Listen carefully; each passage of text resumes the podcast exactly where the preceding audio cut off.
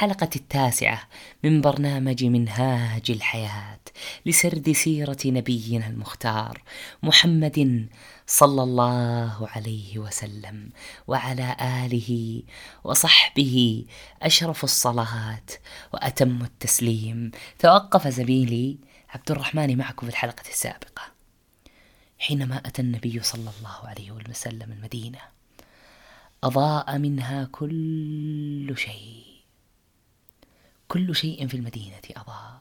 وتوقف حينما توقفت الناقة عند بيت صحابي جليل. فقال نبي الله صلى الله عليه وسلم أي بيوت أهلنا أقرب؟ فقال أبو أيوب أنا يا نبي الله وهذه داري وهذا بابي. فقال صلى الله عليه وسلم اذهب فهيئ لنا مقيلا. فذهب فهيأ لهما مقيلا. ثم جاء فقال يا نبي الله قد هيأت لك مقيلا. قوموا على بركة الله.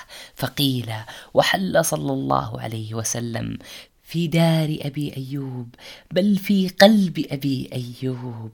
الكل يغبطه المدينة كلها تغبطه. تثمن الشرف الذي حل بين جدران منزله. المدينة كلها إلا عيونا كانت تتأمل من بعيد.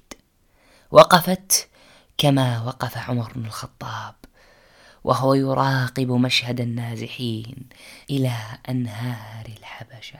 لكن هذه العيون المتلصصة لم تكن حزينة كحزن عمر ولا نادمة كندم عمر. إنها منغمسة في دبق الأحقاد دبق الحقد الأسود.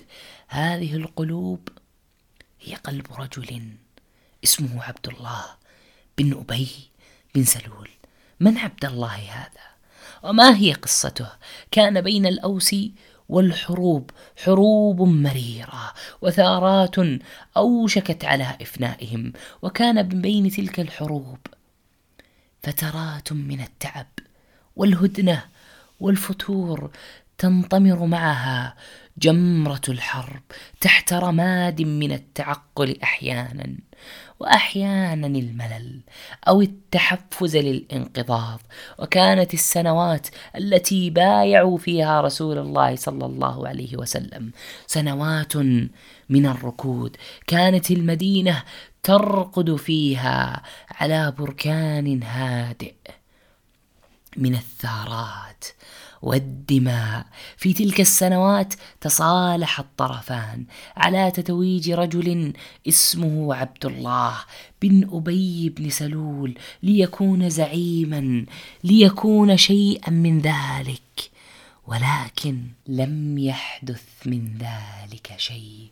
فرغم الاحتفاء بالهدنة وحقن الدماء إلا أن المدينة كلها لا يوجد لابن سلول متنفس في هوائها فهي مجرد هدنة. هشة لا أكثر من ذلك. قد سئموا من الهدنة الهشة. لقد كانت أجواء المدينة مشبعة بالقادم مرطبة بالانتظار. المدينة وثنيوها ويهودها يشعرون بغد هابط لا يحمل على جناحه رجل مؤقت كابن سلول. أما اليهود فكانوا ينتظرون نبيا. يفنون به العرب ويخلصون أنفسهم من هذا الشتات المخيف. تأثر بهم بعض الوثنيين من أهل المدينة فكانوا ينتظرون النبي معهم ويريدون أن يسبقوا اليهود إليه وحتى لو اضطروا إلى مزاحمة اليهود في حصونهم.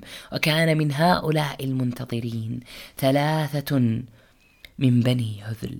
هم أسد وأسيد وثعلبة ثلاثة من الشباب ليسوا من اليهود انصهروا مع اليهود ليفوزوا معهم بهذا النبي القادم كالصباح. يحدثنا عنهم رجل من بني قريظة رجل عاش مع أسد وأسيد وثعلبة في حصون يهود بني قريظة. يحدثنا ويحدث رجلا جالسا بقربه اسمه عاصم فيقول له هل تدري ما كان علامة إسلام ثعلبة بن سعنة وأسيد بن سعنة وأسد بن عبيد؟ نفر من بني هذل ليسوا من بني قريظة ولا من بني النظير. كانوا فوق ذلك نسبهم من بني هذل أتوا بني قريظة كانوا معهم في الجاهلية ثم كانوا ساداتهم في الإسلام. قال عاصم قلت لا. قال فإن رجلا من يهود أهل الشام. يقال له ابن الهيبان قدم علينا قبل الإسلام بسنتين فحل بين أظهرنا ووالله ما رأينا رجلا قط. لا يصلي الخمس أفضل منه فقام عندنا فكنا إذا قحط المطر قلنا له يا ابن الهيبان قم فاستسقي لنا. فيقول لا والله حتى تقدموا بين يدي مخرجكم صدقة. فيقولون كم؟ فيقول صاعا من تمر أو مدي شعير عن كل إنسان. فنخرجهما فيخرج بنا إلى ظاهر حرتنا فيستسقي لنا فوالله ما يبرح من مجلسه حتى حتى يمر السحاب السارح سائلا ونسقى به ففعل ذلك غير مرة ولا مرتين ولا ثلاثا ثم حضرته الوفاة فلما عرف أنه ميت لا محالة قال يا معشر اليهود ما ترونه؟ أخرجني من أرض الخمر والخمير إلى أرض الجوع والبؤس. فقلنا الله أعلم. فقال إني قدمت إلى هذه البلدة لخروج نبي قد أظل زمانه هذه البلدة مهاجرا. فكنت أرجو أن يبعث فاتبعه وقد اظلكم زمانه فلا يسبقكم إليه. يا معاشر اليهود أحد وسبق الأنصار اليهود فأسلموا ودعوا رسول الله صلى الله عليه وسلم إلى المدينة واستقبلوه استقبالا كالحلم. فانهارت آمال عبد الله بن أبي بن سلول بالزعامة بعد أن أدرك أهل المدينة أن وحدتهم لن تدوم بزعامته ولم تمتد تلك الزعامة في حكم عبد الله بن أبي بن سلول إلا برسالة يخلع الجميع كل ما عليهم ليلبسوها فتنحوا عن ابن سلول وامتدت الأيادي والقلوب إلى رسول الله صلوات ربي وسلامه عليه. وكأني بابن سلول يتمنى لو لم يطل به العمر ليرى هذا الاحتفال. موقف ابن سلول هو موقف قاصر فقد كان بإمكانه أن يصبح زعيما على أهل المدينة وعظيما وخالدا. لو صافح رسول الله صلى الله عليه وسلم لكنه تولى. ابى هذا هو ابن سلول فهل هنالك من يشاركه هذا الشعور؟ أجل هنالك اليهود. الذين تركوا أرض الخمر والخمير من أجله. فهم ينتظرونه منذ سنوات وسنوات لكن ما الذي حدث؟ كيف ينتظرونه؟ فإذا رأوه وتحققوا أنه هو رفضوه وعادوه. طفلة بريئة لم تلوثها أحقاد اليهود. اسمها صفية بنت حيي بن أخطب. تحدثنا عن موقفهم وسبب عداوتهم. والدها زعيم من زعماء اليهود وعمها أيضا زعيم. أما هي فكانت أحب أولادهم على الإطلاق يهشون ويبشون للقائها. فكلما رأوها ورأوا وجهها يبتسمون كلما رأوا وجه ابنتهم يبتسمون. إلا في ذلك اليوم ذلك اليوم الذي تذكره صفية جيدا فتقول لم يكن من والدي وعمي أحد أحب إليهما مني. لم أقل لهما قط مع ولد لهما أهش إليهما إلا أخذاني دونه. فلما قدم رسول الله صلى الله عليه وسلم قبا ونزل قرية بني عمرو بن عوف غدا إليه أبي وعمي أبو ياسر بن أخطب مغلسين. فوالله ما جاءنا إلا مع مغيب الشمس. فجاءنا فاترين كسلانين. جاءونا فاترين كسلانين ساقطين يمشيان الهوينا. فهششت إليهما كما كنت أصنع في السابق فوالله ما نظر إلي أحد منهما. فسمعت عمي أبا ياسر يقول لأبي أهو هو؟ قال نعم والله. قال تعرفه بعينه وصفته؟ فقال نعم والله. قال فماذا في نفسك منه؟ قال عداوته والله. وما بقيت. يعرفه. يعرفه فيعاديه. لماذا هذه العداوة؟ لماذا هذا الفتور والإحباط؟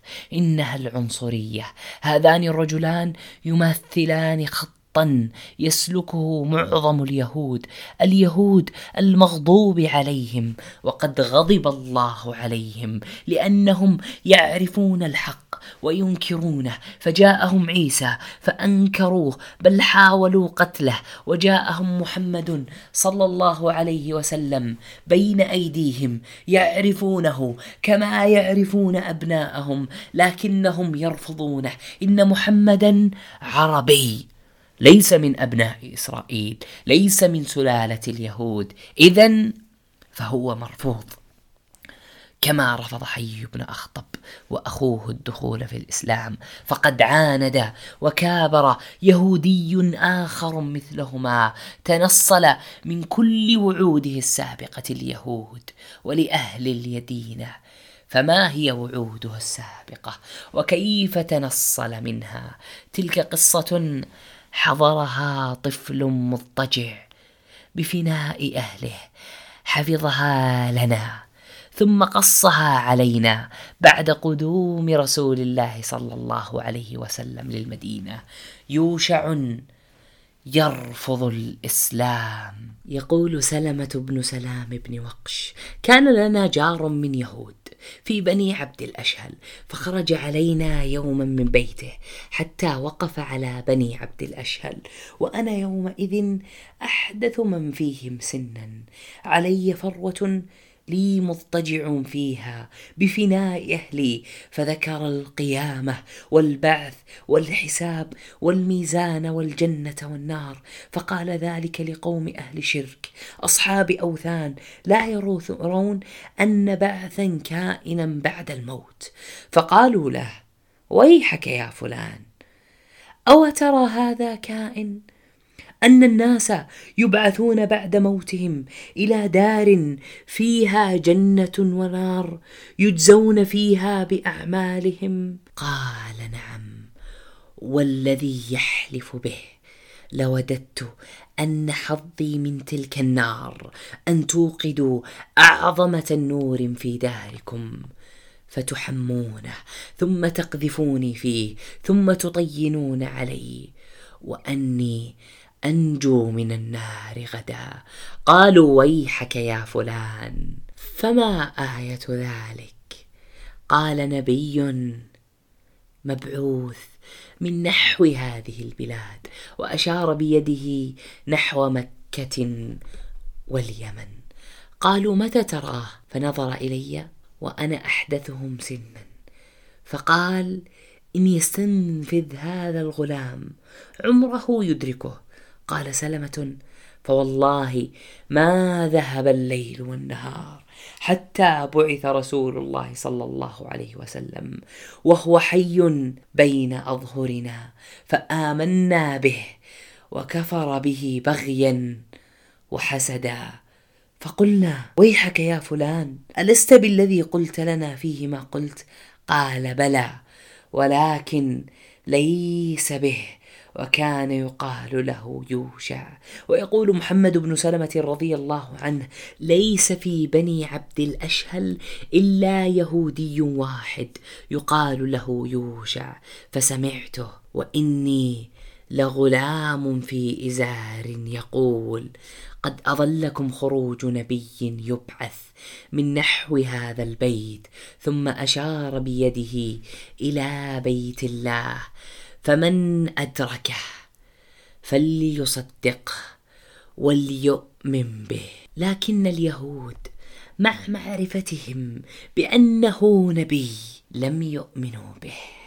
لأنهم أرادوا أن يكون النبي منهم ليسحقوا به العرب وسائر الأمم ليهدوا به العرب.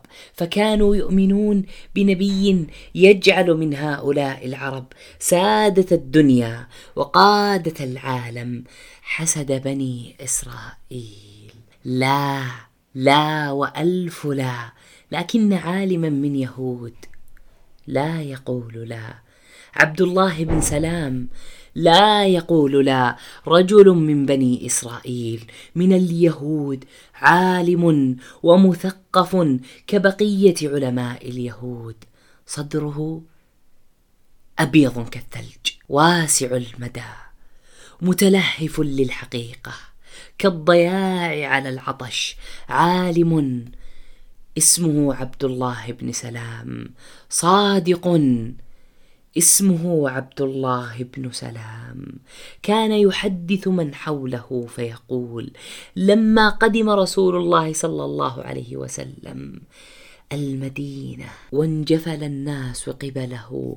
فقالوا قدم رسول الله صلى الله عليه وسلم فجئت في الناس لأنظر في وجهه فلما رأيت وجهه عرفت أن وجهه ليس بوجه كاذب فكان أول شيء سمعته منه أن يقول يا أيها الناس تخيل أول قول للنبي صلى الله عليه وسلم يا أيها الناس أطعموا الطعام وأفشوا السلام وصلوا الأرحام وصلوا والناس نيام تدخلوا الجنة بسلام. كلمات قليلة تذيب فيها كل نظريات العدل والمساواة والإصلاح التي ينادي بها البشر. أي مجتمع سيولد في المدينة؟ مجتمع تفشى بين أهله التحايا والهدايا والسلام. مجتمع يمد يديه للمحتاج ويشق في الطرقات بين الأقارب والأرحام وعندما يهدأ النهار ويدلف إلى خبائه وتسكن الطيور في الأوكار. تحلق أرواح مؤمنة إلى ربها. تناجي وتخاف وتذرف الدموع. برحمة رحمة الراحمين. أيقن ابن سلام أن هذا الرجل ليس بكذاب ولا يأتي كاذب بمثل هذا الحب والسلام. لكن أين ابن سلام عندما قدم النبي صلى الله عليه وسلم؟ أنس بن مالك يقول إنه كان في نخل لأهله يخترف له الرطب فجاء وأدوات الاختراف بيده. نسي أن يتركها من شدة ذهوله. يقول أنس رضي الله عنه. جاء النبي صلى الله عليه وسلم فاستشرفوا نبي الله ينظرون إليه فيقولون جاء نبي الله جاء نبي الله فأقبل يسير حتى حتى نزل إلى جار دار أبي أيوب فإنه ليحدث أهله إذ سمع به عبد الله بن سلام وهو في نخل لأهله يختلف لهم فعجل أن يضع الذي اخترفه لهم فجاء وهي معه وسمع من النبي صلى الله عليه وسلم ورجع إلى أهله عبد الله بن سلام جاء وسمع لكن متى أسلم؟ متى أسلم؟ كيف أسلم؟ يقول أنس جاء النبي صلى الله عليه وسلم وجاء عبد الله بن سلام فقال أشهد أنك نبي الله حقا وأنك جئت بحق ولقد علمت يهود أني سيدهم وابن سيدهم وأعلمهم وابن أعلمهم فادعهم فاسألهم عني ادعهم فأسألهم فأسألهم عني قبل أن يعلموا أني قد أسلمت. فإنهم إن يعلموا أني قد أسلمت. قالوا في ما ليس في. فأرسل نبي الله صلى الله عليه وسلم إليهم. فدخلوا عليه. فقال لهم رسول الله صلى الله عليه وسلم يا معشر اليهود ويلكم اتقوا الله. فوالله الذي لا إله إلا هو. إنكم لتعلمون أني رسول الله حقا وأني جئت بحق فأسلموا. فقالوا ما نعلمه ما نعلمه ترى هلا أسلم؟ هذا العالم المثقف لمجرد رؤيته رسول الله صلى الله عليه عليه وسلم. دون استفسار دون سؤال دون حصول على علامة وبيان هذا ما لا يفعله عادة العلماء والمثقفون. وعبد الله بن سلام منهم فهو لم يسلم مباشرة. أنس مرة أخرى يتحدث يخصص حديثه عن ابن سلام فيقول سمع عبد الله بن سلام بقدوم النبي صلى الله عليه وسلم وهو في أرض فأتى النبي صلى الله عليه وسلم فقال إني أسألك عن ثلاث لا يعلمهن إلا نبي. ما أشراط الساعة؟ وما أول طعام يأكله أهل الجنة؟ وما ينزع الولد إلى أبيه أو إلى أمه؟ فقال صلى الله عليه وسلم أخبرني بهن جبريل آنفا. قال ابن سلام جبريل؟ قال صلى الله عليه وسلم نعم. قال ابن سلام ذلك عدو اليهود من الملائكة. ثم قرأ له صلى الله عليه وسلم. قل من كان عدوا لجبريل فإنه نزله على قلبك. أما أشراط الساعة فنار تخرج على الناس من المشرق إلى المغرب. وأما أول طعام يأكله أهل الجنة فزيادة كبد الحوت. وإذا سبق ماء الرجل ماء المرأة نزع الولد إلى أبيه. وإذا سبق ماء المرأة نزعت الولد. فقال ابن سلام أشهد أن لا إله إلا الله وحده لا شريك له. وأشهد أنك رسول الله. أسلم ابن سلام. وفرح النبي صلى الله عليه وسلم. دعونا ننتقل إلى أبي أيوب وهو محرج.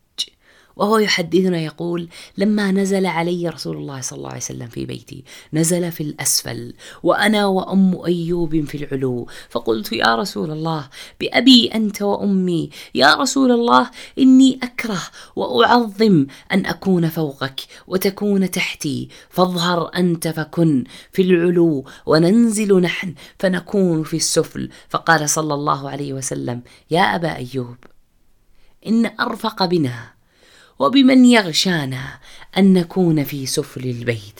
فكان رسول الله صلى الله عليه وسلم في سفله وكان أبو أيوب في اعلاه وكان أبو أيوب يقعد هو وأم أيوب في الزاوية في زاوية بيته حتى لا يزعج النبي صلى الله عليه وسلم.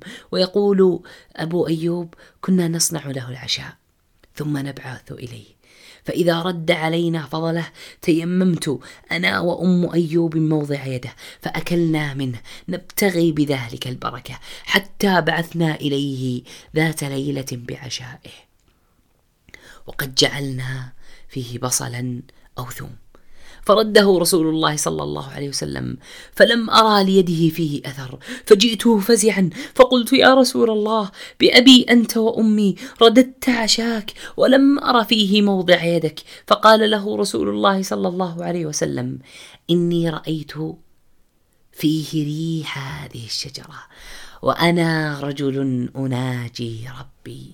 فأما أنتم فكلوه فكأناه ولم نصنع له من تلك الشجرة مرة أخرى.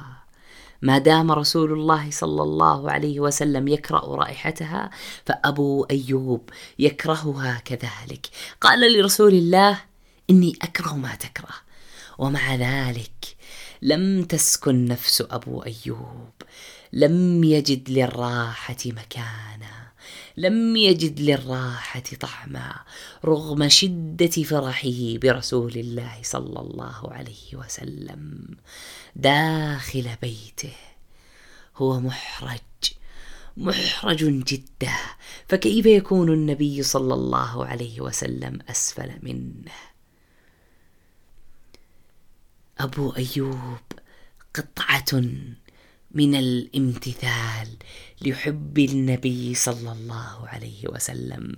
وها هم الأنصار يتوافدون يتتابعون نحو رسول الله صلى الله عليه وسلم. يسلمون يثلجون صدورهم بالقرب من حبيبهم. كانوا يحملون الولاء والحب وشيئا من الطعام كل بحسب ما يجد لكن أحد الفقراء المحدومين الذين لا يملكون حتى ثيابهم كان على الباب ينتظر.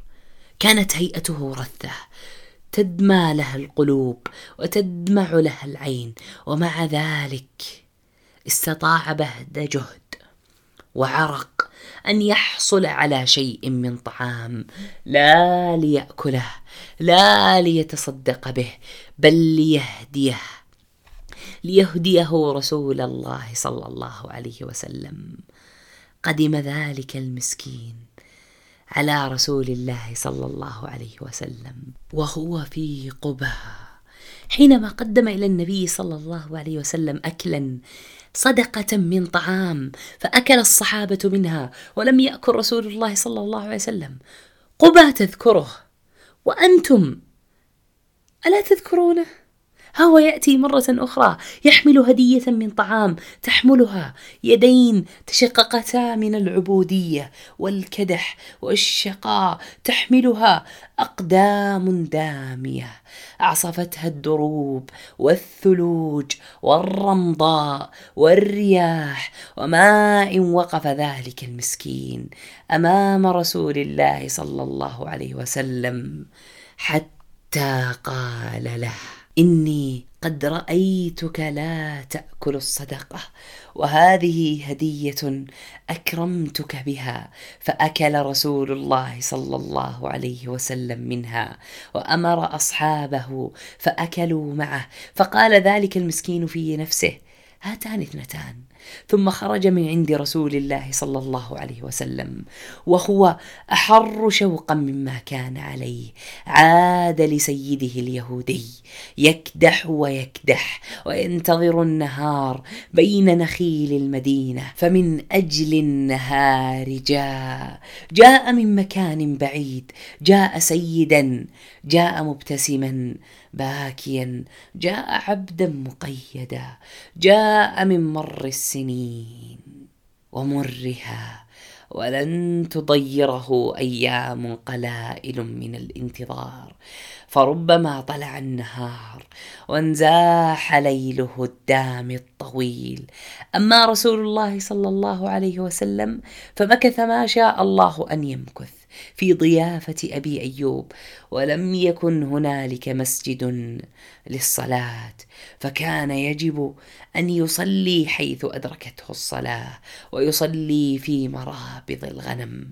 لكن المدينة عاصمة للإسلام وهي تتسع كل يوم بالوافدين والمهاجرين. لا بد لها من مسجد للصلاة وقرب بيت أبي أيوب.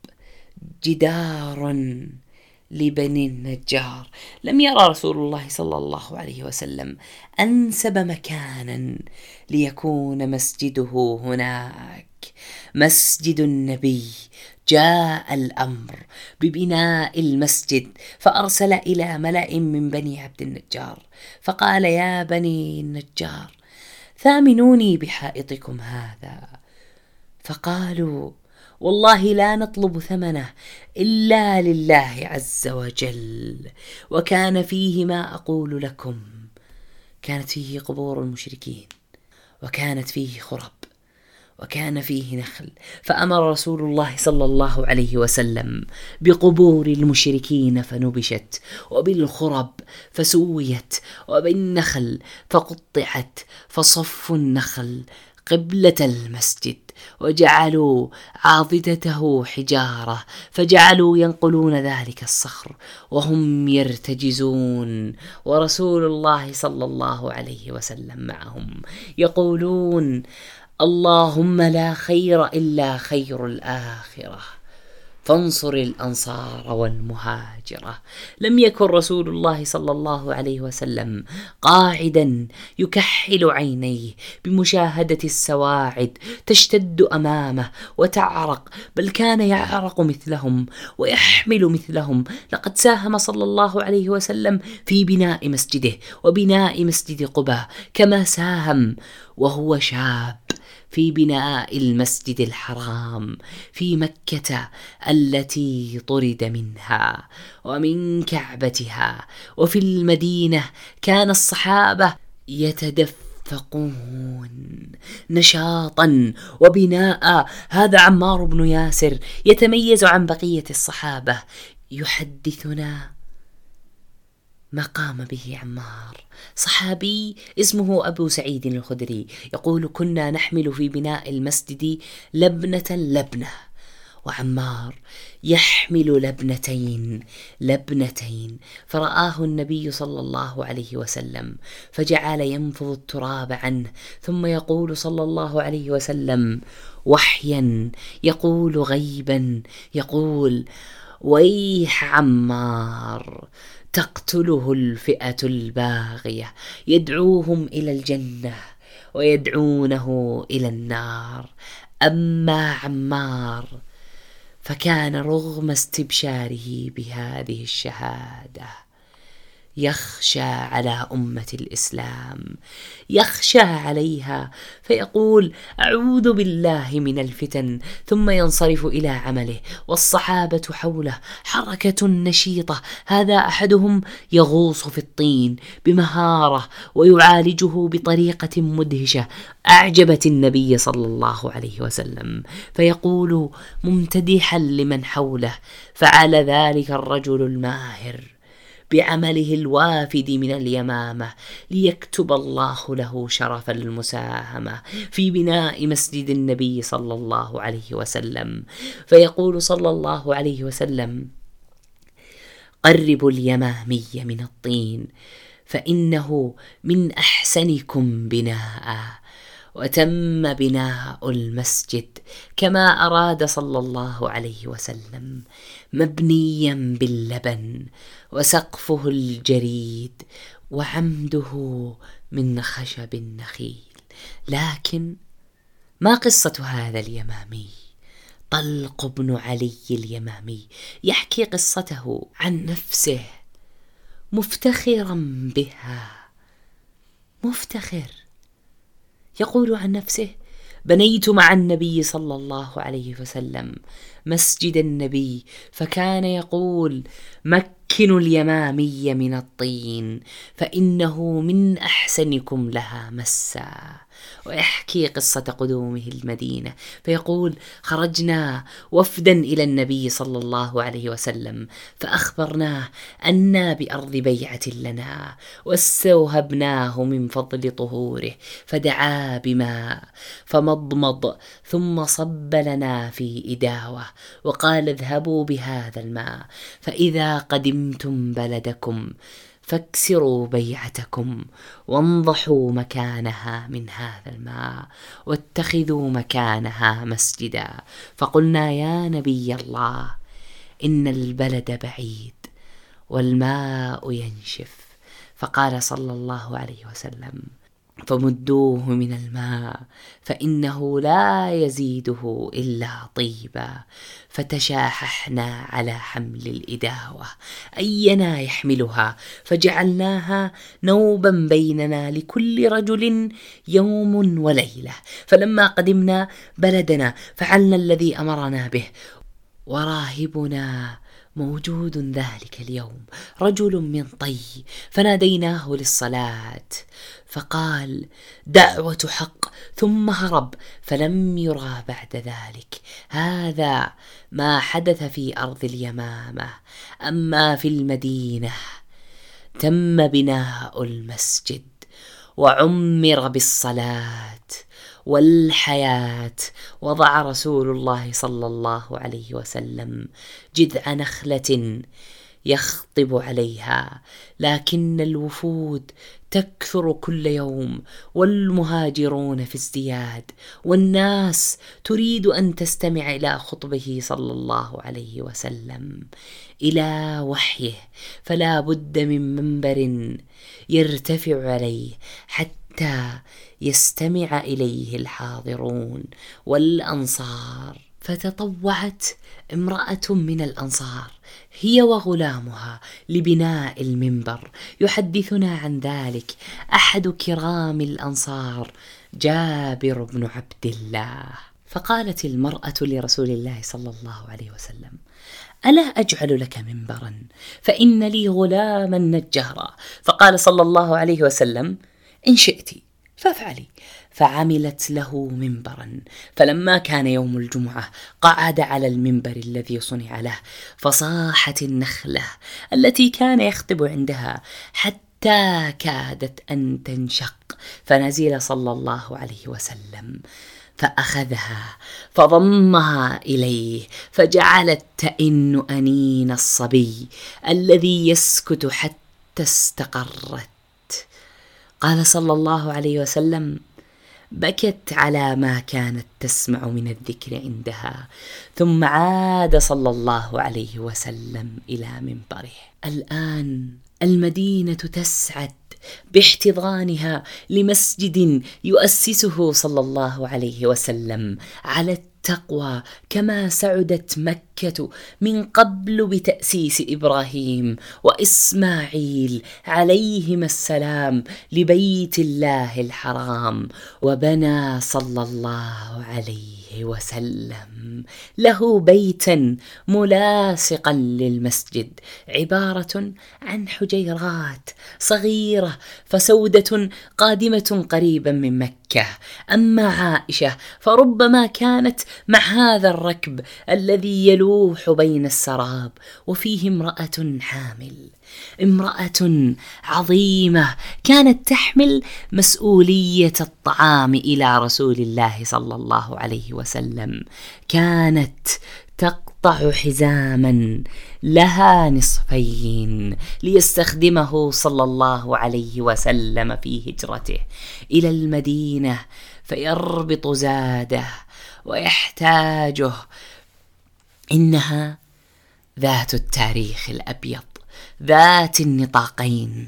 أسماء بنت أبي بكر الصديق الصاحب الأبر.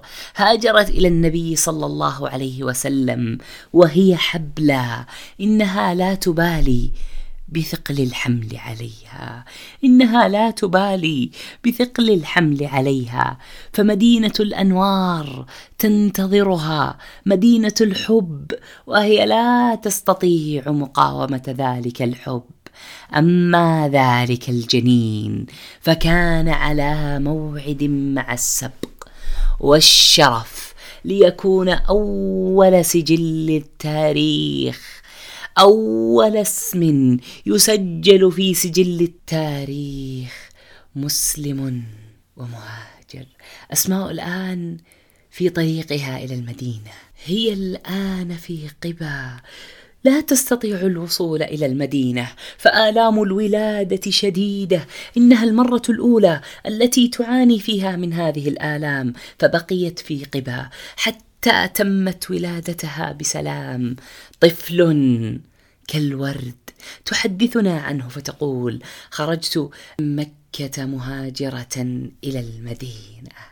خرجت فأتيت فنزلت بقباء فولدته بقباء ثم أتيت به رسول الله صلى الله عليه وسلم فوضعه في حجره ثم دعا بتمرة فمضغها ثم تفل فيها فكان أول شيء دخل جوفه ريقه صلى الله عليه وسلم ثم حنكه ثم حنكه بتمرة ثم دعا له وبرك عليه فكان أول مولود في الإسلام. أول مولود سجله التاريخ أول مولود سجله التاريخ. مسلم مهاجر هو الطفل عبد الله. بن الزبير بن العوام رضي الله عنه. أمه أسماء بنت أبي بكر.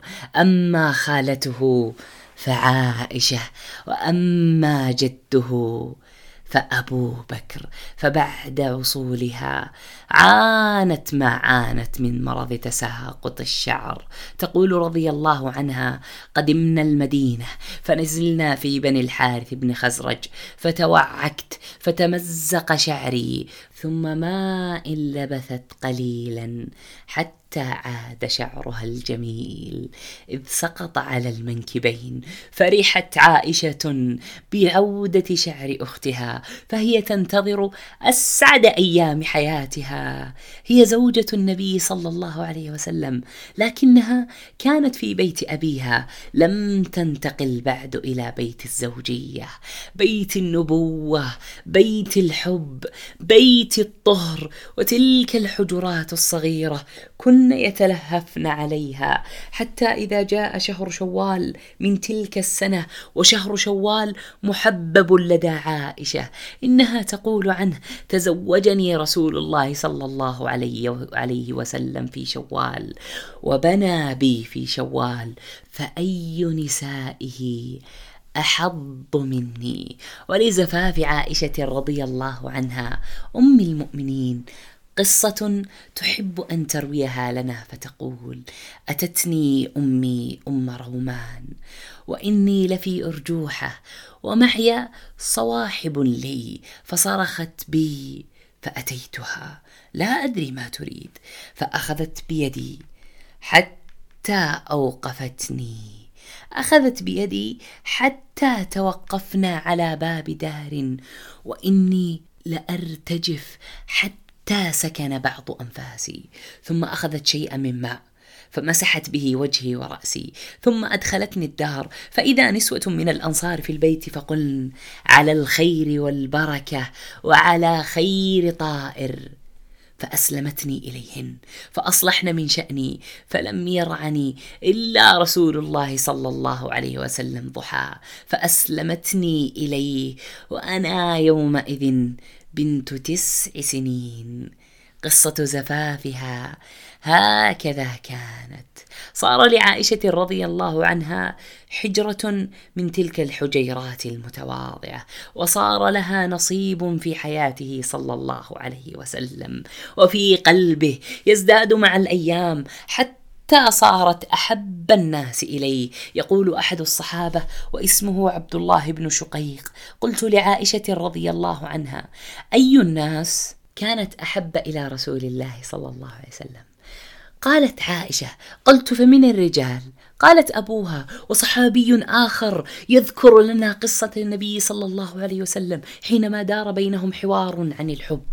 يقول هذا الصحابي أتيته صلى الله عليه وسلم وقلت يا رسول الله أي الناس أحب إليك؟ قال عائشة قلت فمن الرجال؟ قال أبوها قلت ثم من؟ قال عمر فعد رجالا كثيرا. المرأة من جديد تقفز في المقدمة تتقدم فتسير أمام من يدخلون قلب رسول الله صلى الله عليه وسلم.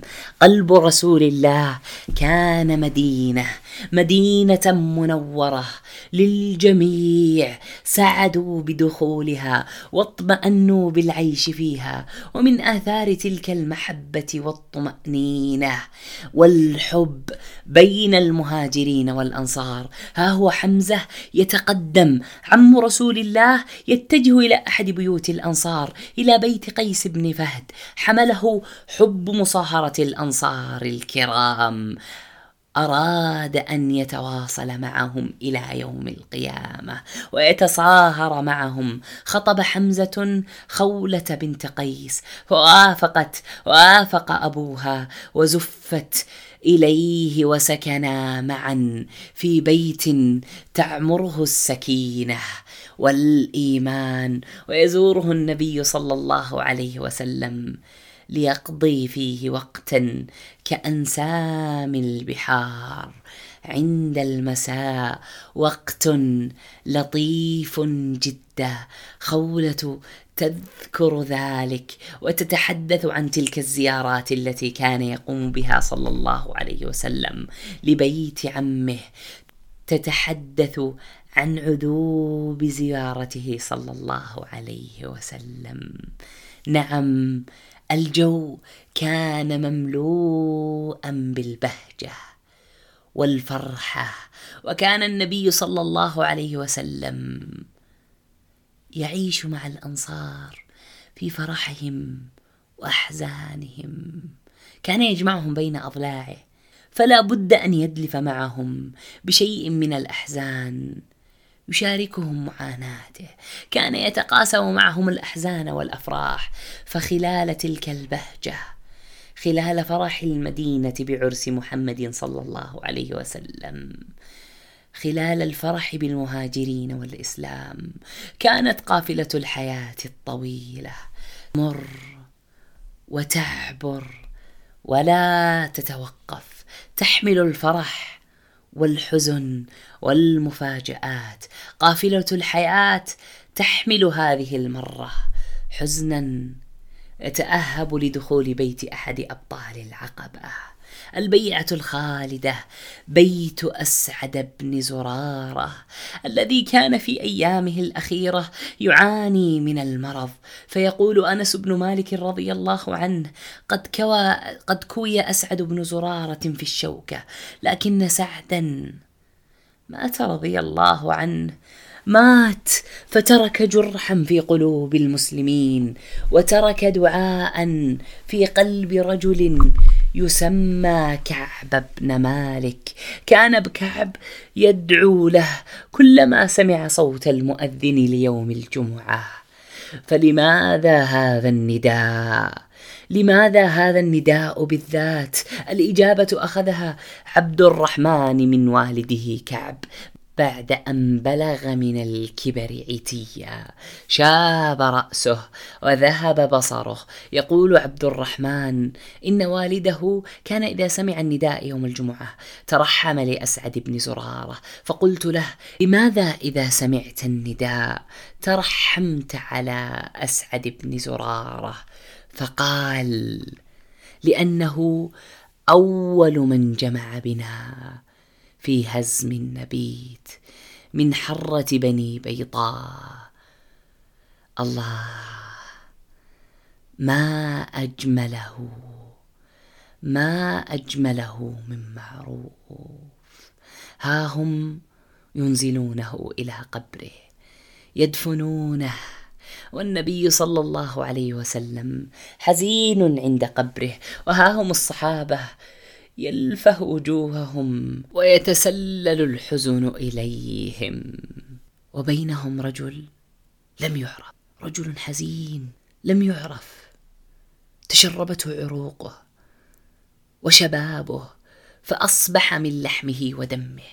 حزين تصرعه الدنيا وتشفيه وتحمله وترتحل به حتى أوصلته إلى هذا القبر.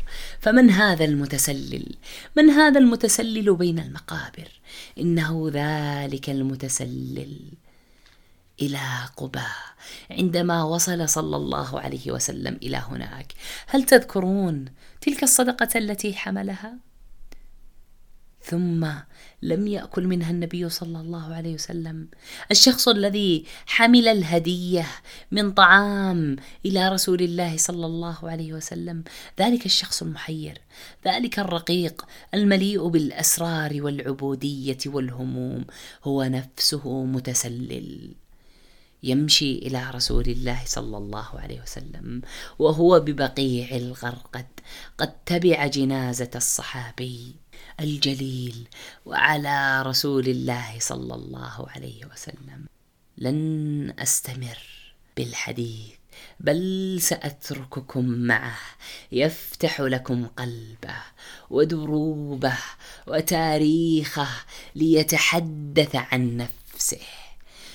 يقول جئت إلى رسول الله صلى الله عليه وسلم وهو ببقيع الغرقد قد تبع جنازة رجل من أصحابه وعليه شملتان وهو جالس في أصحابه فسلمت عليه ثم استدبرته أنظر إلى ظهره هل أرى ختم الذي وصف لي صاحبي؟ فلما رآني رسول الله صلى الله عليه وسلم استدبرته عرف أني أستثبت في شيء وصف لي فألقى رداءه عن ظهره فنظرت إلى الخاتم فعرفته فأكببت عليه أقبله أبكي أقول يا رسول الله يا رسول الله تحول فتحولت بين يديه فقصصت عليه حديثي. فإذا هذا المسكين يبحث عن نبي يبحث عن نبي وقد وجده لكن من هو صاحبه؟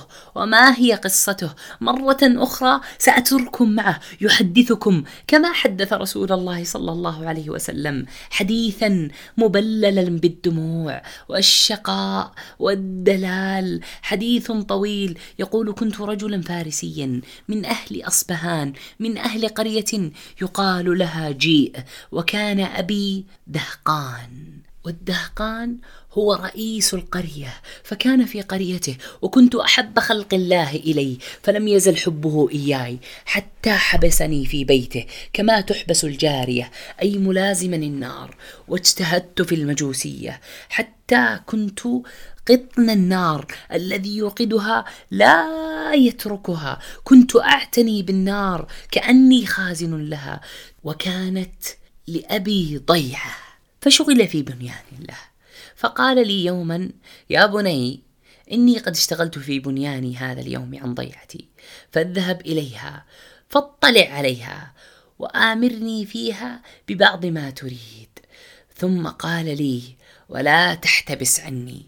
فإنك إن احتبست عني كنت أهم إلي من ضيعتي وشغلتني عن كل شيء من أمري فخرجت أريد ضيعته التي بعثني إليها فمررت بكنيسة من كنائس النصارى فسمعت أصواتهم فيها وهم يصلون وكنت لا أدري ما أمر الناس لحبس أبي إياي في بيته لم يجعلني أعرف ما يفعله الناس. فلما سمعت أصواتهم دخلت إليهم أنظر ما يصنعون. فلما رأيتهم أعجبتني صلاتهم ورغبت في أمرهم وقلت هذا والله خير من الدين الذي نحن عليه. فوالله ما برحتهم حتى غربت الشمس وتركت ضيعة أبي فلم آتيها. ثم قلت لهم أين أصل إلى هذا الدين؟ فقالوا بالشام فرجعت إلى أبي وقد بعثني في طلبي وشغلته عن أمره كله. فلما جئت قال لي أي بني أين كنت؟ ألم أكن أعهد إليك ما عهدته؟ قلت يا ابت مررت بأناس يصلون في كنيسة لهم. فأعجبني ما رأيت من دينهم فوالله ما زلت عندهم حتى غربت الشمس. قال أي بني إن كان في ذلك الدين خير فدينك ودين آبائك خير منه. فأخافني وأخفاني فحبسني في رجلاي ثم قيدني وحبسني في بيته. وبعثت إلى النصارى فقلت لهم إذا قدم عليكم ركب من الشام. فأخبروني بهم فقدم عليهم ركب من الشام. فجاءوني النصارى فأخبروني بهم فقلت إذا قضيت حوائجكم وأردتم الرجعة إلى بلادكم فأذنوني. فلما أرادوا الرجعة أخبروني. فألقيت القيد من رجلاي ثم ركبت معهم إلى الشام. فلما وصلنا قلت من أفضل هذا الدين علما؟ قالوا الأسقف في الكنيسة. فجئتهم فقلت لهم إني قد رغبت في هذا الدين وأحببت أن أكون معكم. أخدمكم في كنيستكم وأتعلم منكم وأصلي معكم. قالوا ادخل. فدخلت معهم فكان رجلا سيئا يأمرهم بالصدقة ويرغبون فيها فإذا جمعوا له شيئا كنزه لنفسه ولم يعط المساكين حتى جمع سبع قلال من ذهب وورق. وأبغضته بغضا شديدا لما رأيته يصنع. ثم مات واجتمعت له النصارى ليدفنونه. فقلت لهم إن هذا كان رجل سوء يأمركم بالصدقة ويرغبكم فيها فإذا جئتموه بها كنزها لنفسه ولم يعط المساكين منها شيئا. فقالوا لي وما علمك بذلك؟ قلت لهم أنا أدلكم على كنزه. فقالوا دلنا. فأريتهم موضعه واستخرجوا سبع قلال مملوءة ذهبا وورقا. فلما رأوها قالوا لا ندفنه ابدا. فصلبوه ورجموه بالحجارة وجاءوا برجل آخر فوضعوه مكانه. فما رأيت رجلا لا يصلي الخمس أفضل منه ولا أزهد في الدنيا منه ولا أرغب في الآخرة منه ولا أدبا ليلا ولا نهارا. فأحببته حبا كبيرا فأقمت معه زمانا كبيرا. حتى حضرته الوفاة فقلت له إني قد كنت معك وأحببتك حبا لم أحبه ولن أحب شيئا قط أكثر منه. وقد حضرك ما ترى من أمر الله سبحانه وتعالى فإلي من توصي أن ألتحق وبما تأمرني؟ قال أي بني والله ما أعلم اليوم احدا على ما كنت عليه. لقد هلك الناس وبدلوا وتركوا أكثر مما كانوا عليه إلا رجلا بالموصل وهو فلان وهو على ما كنت عليه فالحق به فلما مات وغيب لحقت بصاحب الموصل. فقلت يا فلان إن فلانا أوصاني عند موته أن ألحق بك وأخبرني أنك على أمره. فقال لي اقم عندي فأقمت عنده فوجدته خير رجل على أمر صاحبه فلم يلبث أن مات. فقلت له يا فلانا إن فلان أوصاني بي وأمرني باللحوق بك وقد حضرك من أمر الله ما تراه فإلى من توصي بي وبما تأمرني؟ قال أي بني والله ما أعلم رجلا على مثل ما كنا عليه. إلا رجلا إلا رجلا واسمه فلان فالحق به فلحقت به وقصته تتكرر. كلما لحق بشخص كتب الله له الموت ويوصيه بفلان حتى وصل إلى شخص. وحينما وافته المنية قال يا فلان أوصني. قال ما أعلم أحدا. أفضل مني إلا أن هنالك مبعوث بدين إبراهيم يخرج بأرض العرب مهاجرا إلى أرض بين حرتين بينهما نخل. وعلامات لا تخفى يأكل الهدية ولا يأكل الصدقة. بين كتفيه خاتم النبوة فإن استطعت أن تلحق بتلك البلاد فافعل. ثم مات وغيب ومكثت حيث مكثت. ما شاء الله أن أمكث. ثم, بي ثم مر بي نفر من من كلاب. خذوني إلى أرض العرب. احملوني إليهم وأعطيكم بقراتي هذه وغنماتي. قالوا نعم فأعطيتموها وحملوني معهم حتى إذا بلغوا الوادي ظلموني فباعوني من رجل هودي إلى عبد فكنت عنده ورأيت النخل فرجوت أن يكون البلد الذي وصف لي صاحبي ولم يحق في نفسي فبينما أنا عنده إذ قدم عليه ابن عم له من بني قريظة من المدينة فابتاعني منه فاحتملني إلى المدينة. فوالله ما هو إلا أن رأيته وبعث صلى الله عليه وسلم وقدم إلى المدينة. وآمنت به حينما رأيته أقبلت عليه وعرفت أنه نبي نبي مرسل. فيا لسعادته برؤية حبيبه صلى الله عليه وسلم. وفي تلك الأحداث كانت عائشة قلقة قلقة. تنتظر زوجها لتستأذن منه لكي تذهب لتشق عن أبيها. ماذا حدث لأبي بكر؟ لم يكن أبو بكر يحتاج إلى الرعاية والمواساة بل بلال كان مثله وعامر بن فهيرة كانوا في بيت واحد. وصل الخبر إلى عائشة فاستأذنت رسول الله صلى الله عليه وسلم. تريد أن تذهب لعيادة أبيها. وعندما وصلت وجدت حمى المدينة. حمى تشتعل في أجسادهم وحمى المدينة شديدة.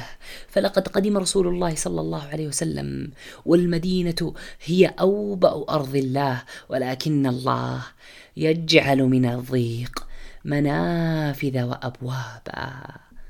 دعونا نستكمل حديث الحمى وما فعلت بالمدينة. مع الحلقة العاشرة مع زميلي عبد الرحمن في برنامجكم منهاج الحياة لسيرة النبي المختار. إلى ذلك الحين دمتم بود.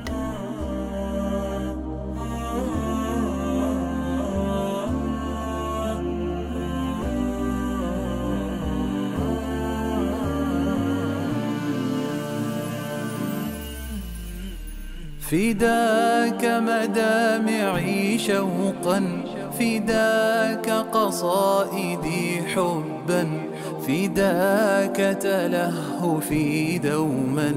لوجهك يا رسول الله أفكر منذ مبعثك فقد أحببت أمتك وقد أديت واجبك. بصدق يا رسول الله. فداك مدامعي شوقا فداك قصائدي حبا فداك تلهفي دوما لوجهك يا رسول الله.